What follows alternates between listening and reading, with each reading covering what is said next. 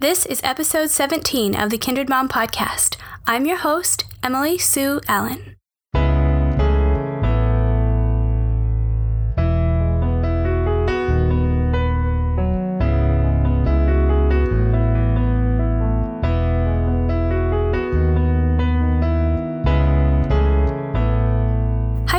I'm so glad you are with us today. This episode is a slight departure from the other ones we've had recently, and I have my good friend and Kindred Mom Vision team member, Lynne Patti, here for a discussion about a few listener questions. We hope to have more episodes like this in the future where we respond to listener questions and suggestions for podcast topics. So if you enjoy this, please let us know.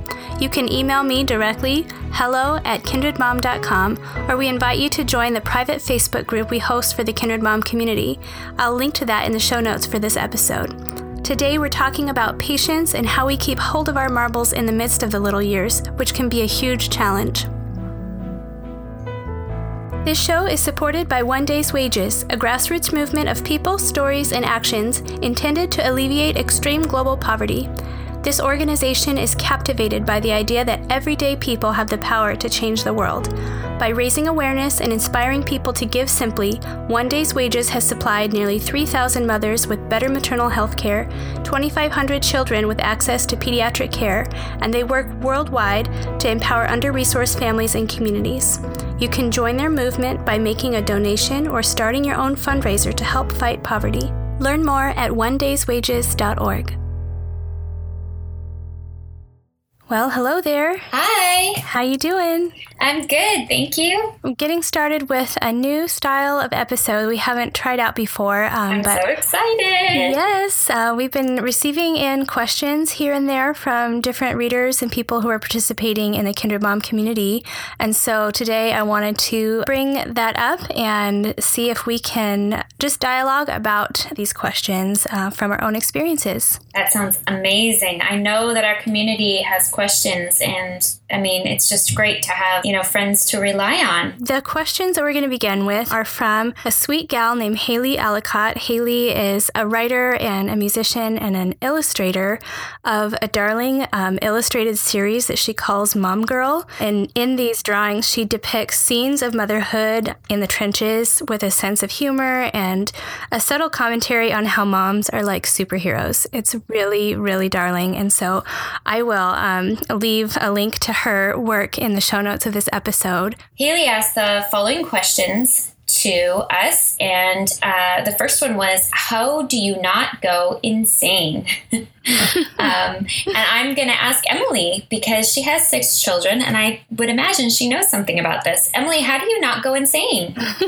well, I uh, I would say that there are days that I do. There are days that I uh, feel very stretched thin and like my patience is nowhere to be found. Um, there are days that are very chaotic for sure. Mm-hmm. But I think um, part of my experience has been that I have to find a way to stay focused on what really needs to be done um, mm-hmm. and what's most important at any given time. And that's been a hard thing over the years because what I thought was important and what I thought needed to be done um, when I had one or two children is pretty different now that I have 6 mm-hmm. children. I think one of the things is having a, a clear vision for what it is that I need to have happen that day, down to my own tasks that are on a list that need to be accomplished, mm-hmm. maybe household things or maybe errands that need to be run. And and kind of having a plan for all that needs to be accomplished because if I if I have to go somewhere, that's a pretty big undertaking. Yes. and I think so much of my frustration usually stems from just not being ready for whatever it is that needs to happen next. And that could be a mealtime, that could be getting out of the house for an errand, that could be even a child just coming to me wanting to read or play, but I am tied up or have other things going on, then I just don't feel like I can drop at that moment. So mm-hmm. I think trying to develop a sense of vision for the day ahead of time, usually the night before, I will sit and sketch out, like, okay, tomorrow we have these things going on, and one of my six is sick, so maybe we can't do as much as I thought. Um, I'm just constantly thinking about how can I be prepared for what's coming as opposed to allowing that to just happen to me because I feel like my frustration and my mm-hmm. and the chaos really gets to me most when I don't feel prepared to deal with it.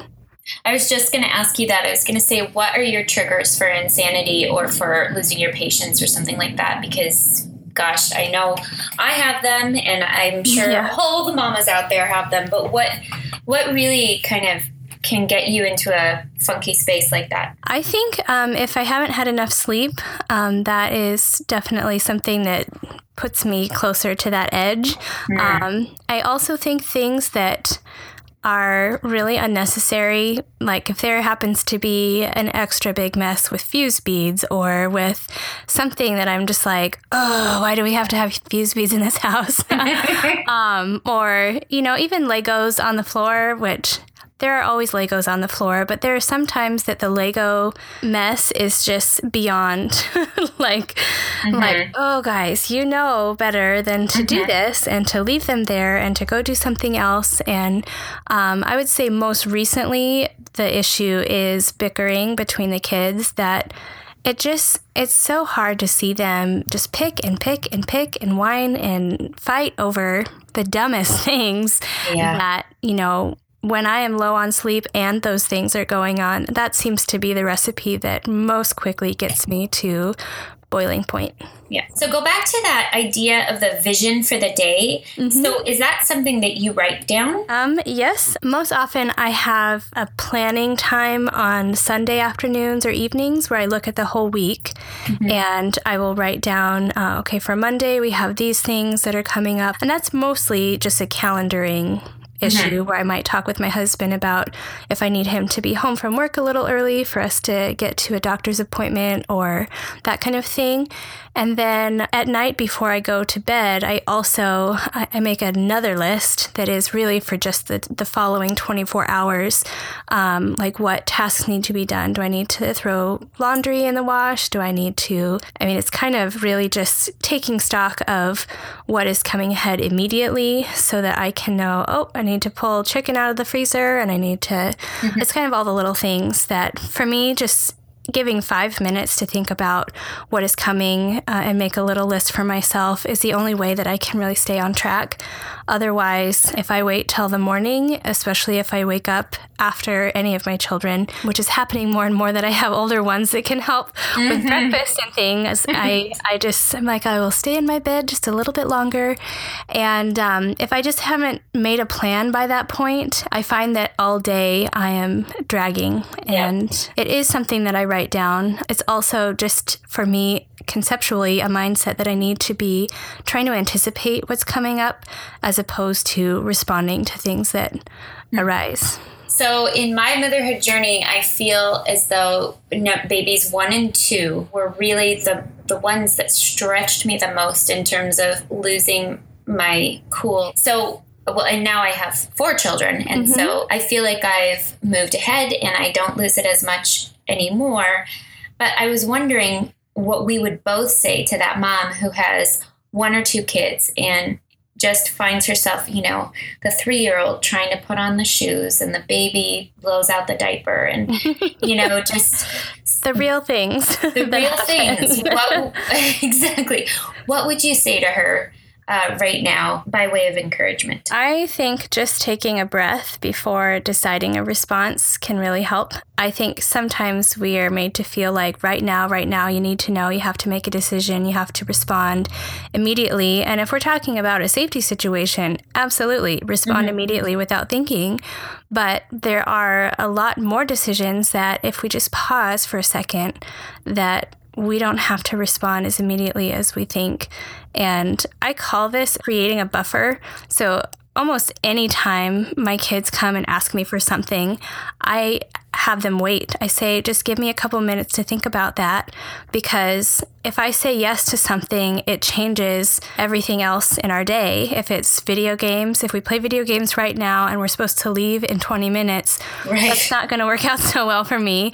So because I'm constantly making decisions all the time, I feel like I need a minute to really process what that means and what that might affect. And so I say, I'll get back to you in five minutes. And, yeah.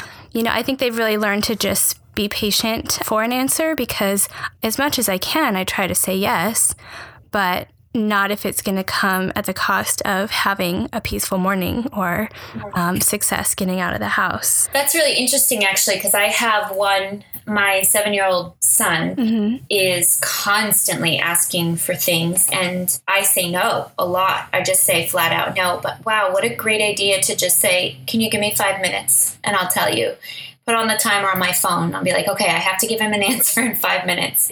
Sometimes, because, yeah, sometimes I was going to say too, even if you can't say yes at that moment. I just try to find a way to say yes for a certain time. So my daughter's been wanting to make monster cookies for a while, and mm. I just didn't have the bandwidth to get the things that she needed for it, to be in the kitchen with her while she she can do all of the mixing and all that stuff, but she doesn't like putting things in and out of the oven because she doesn't want to burn herself. And mm. that's yeah. you know great. She's almost 11. She probably could do it if she wanted to, but right now she's just she wants me to be nearby, and so. Mm. I told her, I basically I put it on our meal plan. I said, on this day, one week from now, you'll get to make monster cookies, so I yeah. can plan ahead for that.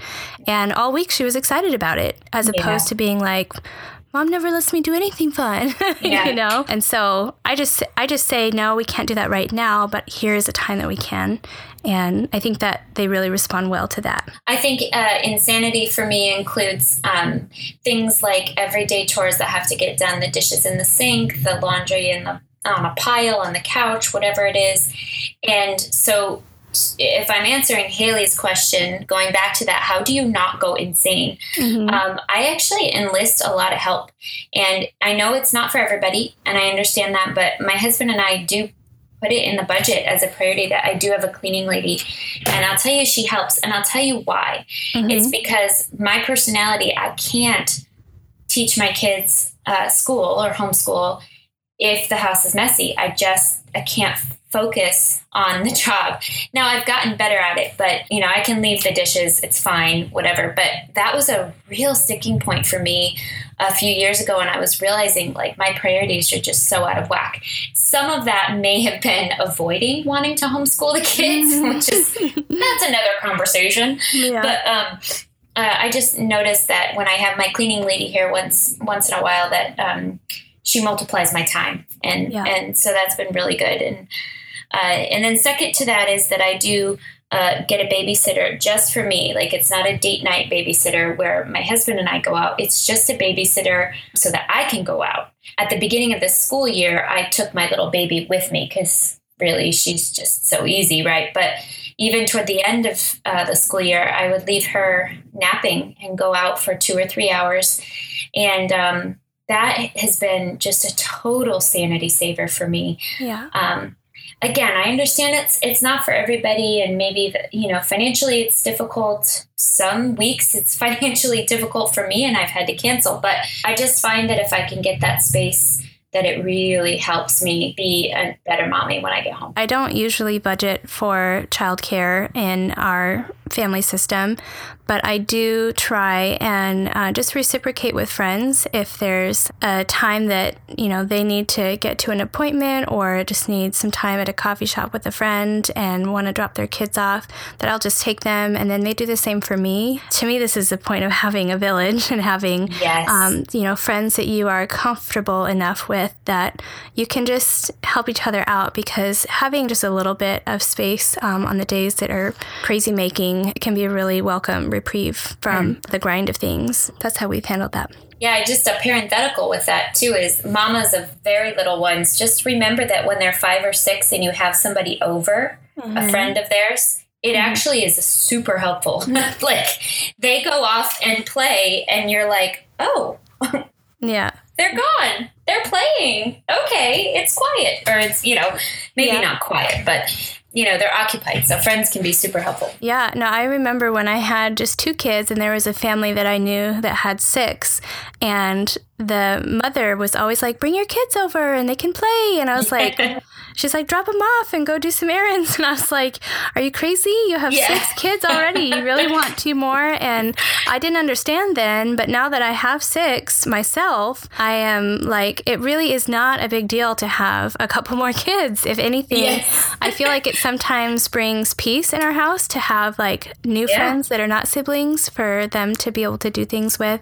Obviously, depends on the children that come over because there's some that are super high energy and high maintenance, sure. and and that's fine. It's just um, I think that there are a lot of assumptions that we make about a family size or a family system that just are not always true when you get to really experiencing that for yourself. Also, to piggyback on this question a little bit, I just wanted to mention that I recognize now that not everything needs my attention at all times. And, you know, when it comes to household things, I have made my peace with having piles and having some yeah. unfinished corners. Like my house is not well kept in the sense of it doesn't belong in a home and gardens magazine, and I'm okay with that at this point. I do think that as our family has grown, it has become more of a necessity to keep spaces clear just because of the space that we take up, that our bodies mm-hmm. and moving through the house, and if we can't get from one place to another because the chairs are not pushed into the table and the yeah. you know, just trying to get the kids to understand that all the little things that we do to keep order in our space really help us to connect well with each other and to not get so frustrated with things like that. And you mentioned um, dishes and laundry piles. And with that, I was just going to say that in the kitchen for myself, if I can just keep the dishwasher unloaded as soon as it's clean, I feel like I can keep going. yes. if the dishwasher is clean and still full, then I'm just stuck. I I don't know. So I I keep my kids accountable for that. I say, when the dishwasher is done, you unload it. Yep. and so as they take care of that task, then I feel like I'm never stuck with those yep. tasks that pile up because one thing is in the way. Right. I know that Haylie had a second question. Yes. And it has to do with patience. How do you stay patient with, I'm sure, is an incessant need for your attention? And I'm assuming she means from our children. Yes. Well, patience is one of those things that I've heard more moms than I can count say, I am just not a patient person. Mm-hmm.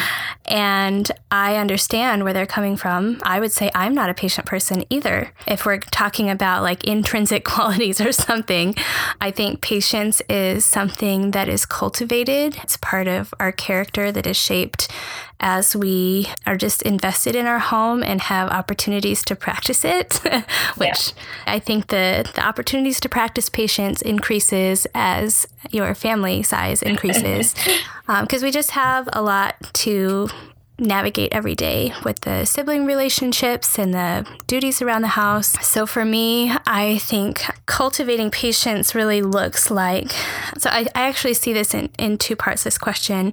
One is the the practice of cultivating patience, and the other one is um, acknowledging or recognizing each child's need for attention. Mm. And their oh yeah emily how do you do that? Yeah. oh, goodness. Their needs for attention i feel like are so individual and unique to each child because what one is really looking for it can be really different what another is looking for. So for me i just really try to take a few moments a couple different times during the day uh, because we're home a lot of the time. So i homeschool my kids as many of our listeners know and there are a lot of things that happen within a day, but I try to just a couple different times step back and see what they're doing and see, okay, who's kind of escalated and like their behavior is not necessarily what I want it to be, and how can I take stock of where everybody is at? Because if I can take in their cues of, okay, this one's probably needing to chill out for a little bit, we'll do a little rest time, and this mm-hmm. one over here has been begging me to teach her a reading lesson, even though she's five and she can wait a little bit, but she just wants to learn so bad. And so um, I just try to make notes to myself in my mind, I don't write these down, of what can I do for them. And so often, like one of them needs to cuddle for like 10 minutes and read yeah. a book and another one just wants to draw and can i just get them some paper and mm-hmm. you know like the things that they need are often I, I mean there's i think there's also two levels of needs. There's like the in this moment what do they need? And then like their deep soul heart needs, right? so yeah. those are different too. But I just try to pay attention to yeah. what they need. And sometimes I can anticipate those things in advance of them coming to me. The incessant part, it is constant. There is yeah. very rare times that it's like, it's just peaceful, it's just quiet. There's nobody that needs anything. That rarely happens. Yeah, bedtime, um, that's when that happens. but I think, you know, part of my own journey is that there was a long stretch of time that I was just so irritated that people needed stuff. And mm. I didn't feel like I should have to do it.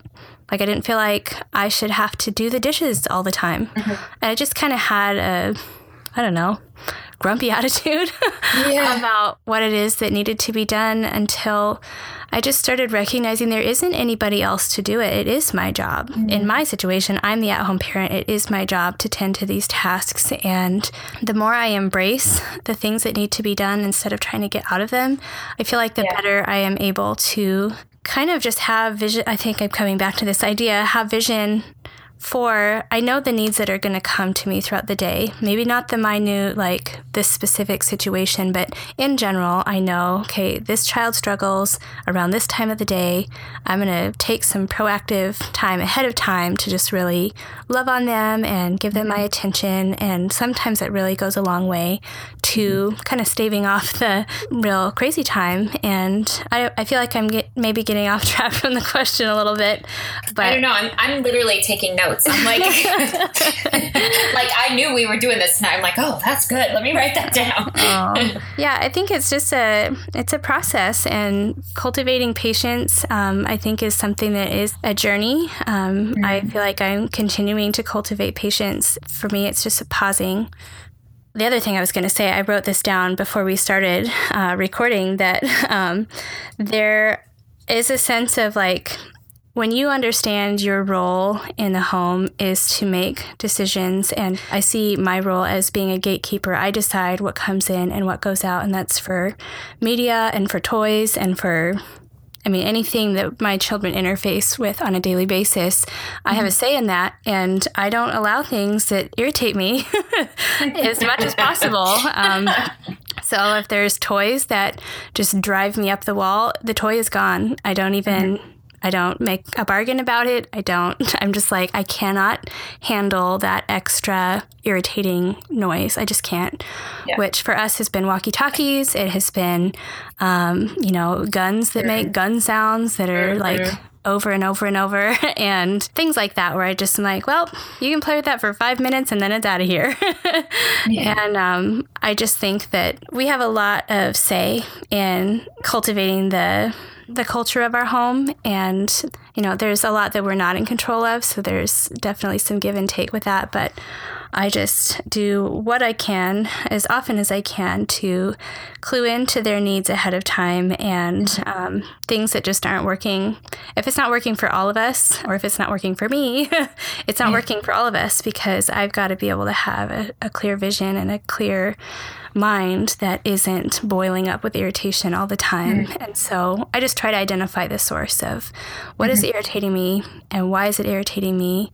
Mm-hmm. And is there a way for us to go about this differently? When I heard this question from Haylie, um, I actually struggled with it a little bit because the when it says incessant need for your attention, mm-hmm. I think I'm realizing as I'm dialoguing with you um, that I am a total extrovert and I don't necessarily get irritated at their their incessant need.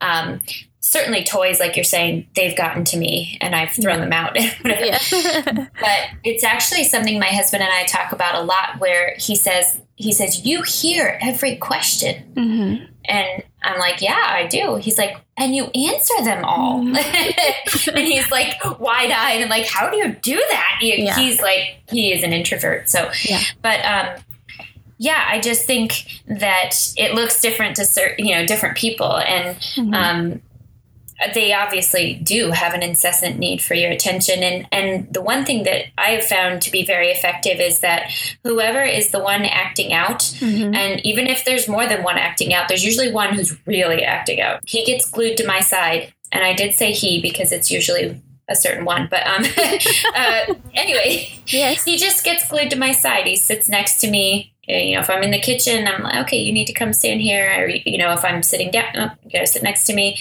And um, what's interesting is that little one who often needs my attention um, is also my physical touch kid. And uh, even just tonight, he was out on the trampoline outside, wailing and crying and gnashing his teeth about something. And came inside. I said, "Do you need a snack? No. Do you need? Uh, do you want to read a book? No. Mm-hmm. Do you want that? No. I said, "Do you want me to scratch your back?" Mm-hmm. Okay. and then he just came over and plopped down on me, and I scratched yeah. his back for like ten minutes. It was amazing. Yeah. The kid who's acting out often is just looking for the proper attention that he can understand his language. Yeah. I agree, and I think that just seeing our little ones, um, each individually where they are, I just I stop and and take them in sometimes. Like I just mm. I look at them and I think how sweet they are and how I don't know. I, there are lots of times that I just feel really annoyed by everything that they need or want or all the messes that they're making. But I think when I just step back to try to see the world from their eyes, and, mm-hmm. um, you know, sometimes those tantrums are because they're terrified about something or they're, mm-hmm. they don't understand why something has to be a certain way or they're trying to communicate something, especially when they're, you know, in their early, earlier years and not as able to communicate what they think or feel and just trying to respond to them with patience as much mm-hmm. as possible. I think if we could understand and, and see what's in their minds in a much clearer way, it would be less difficult as a mother. Yes. But, you know, all we have to go on are the clues. And so it just really takes honing in a little bit and seeing what can I learn about their posture, about what they're trying to communicate to me, and I just try to be compassionate as much as I can. I'm not always great at it, but compassion just never takes you down a wrong path, I feel. So, yeah, anything else you want to add to that? Well, I just thought, you know, I've just been sitting here listening to you and just, you know, all this cluing in and stuff and realizing I've been going to bed lately, um, you know, and the kids are all asleep. And I'm like, I didn't even hug Noah today. Mm. Or I don't think I gave Emma a hug or you know just a hug thing kind of like man that stinks you yeah. know and so i just thought you know i'm gonna put an alarm on my phone for like a 5 p.m or i don't know what time but i'm gonna figure it out and mostly because you know i have uh, my husband has been able to help me with bedtime because i have to nurse the baby and stuff so you know, I guess where I used to give them hugs was at bedtime, but I'm going to put an alarm on my phone and I'm just going to be like, alarm mm-hmm. go hug child you yeah. know like yeah. um i feel like that's come out of this conversation oh thank you for your, your oh, candor thank so you good yeah no i think it's great to talk about um mm-hmm. i think mm-hmm. we'll wrap this one up but thanks for being here you got it thanks em mamas the little years are challenging on so many levels if you are struggling to stay afloat i relate to that I don't think there is one honest mom of toddlers, especially, that wouldn't say that they too struggle on some days. Between insufficient sleep, the ever changing landscape of development, and the hands on tasks that require every bit of our effort and attention, it is so easy to grow weary. As my family has grown, out of necessity, I have had to let a lot of things go, or at the very least, carefully choose my battles and keep an eye on where I'm leaking energy because truthfully, I have a finite amount of it. I can be as grouchy and critical as anyone else, but I think it helps to acknowledge that patience isn't something that we just have or don't have. Patience is something that we practice as we model self regulation and self control in front of our kids. There are many times that I am furious on the inside, but I wait to respond. If I feel angry, I try to get quiet instead of getting loud. When we continue to run into the same challenges as a family, instead of blaming my child or their age, I try to change something about the recipe that is not adding up to success for us. And with no small amount of leadership, I steer us in a different direction. Mamas, you are leaders. You have more influence in your home than anyone else, and if you spend your energy listening and really seeking to understand your children's needs, you will be able to proactively respond instead of reacting after a situation has escalated. This is how I keep hold of my marbles, ladies. Does that mean if you figure out the secret sauce, it will no longer be a struggle? I wish that's how it worked. No, the struggles don't disappear, but I think the more you recognize the authority you have in your home, and the more consistently and lovingly you exercise it, you learn how to navigate challenges with confidence. Even if you feel stuck, there are always ways to change the equation so that everyone in the household can flourish, including the mama. This is what motherhood is all about troubleshooting challenges one after another with persistence and love. As I close out, I want to leave you with a verse because I have seen it play out in my own motherhood journey again and again. Galatians 6 9 says, Let us not grow weary of doing good, for in due season we will reap if we do not give up. Mamas, may we find the resolve to continue pouring out our consistent love and leadership to our children. May we recognize that it is a worthwhile investment of our time and energy, even when our patience is tested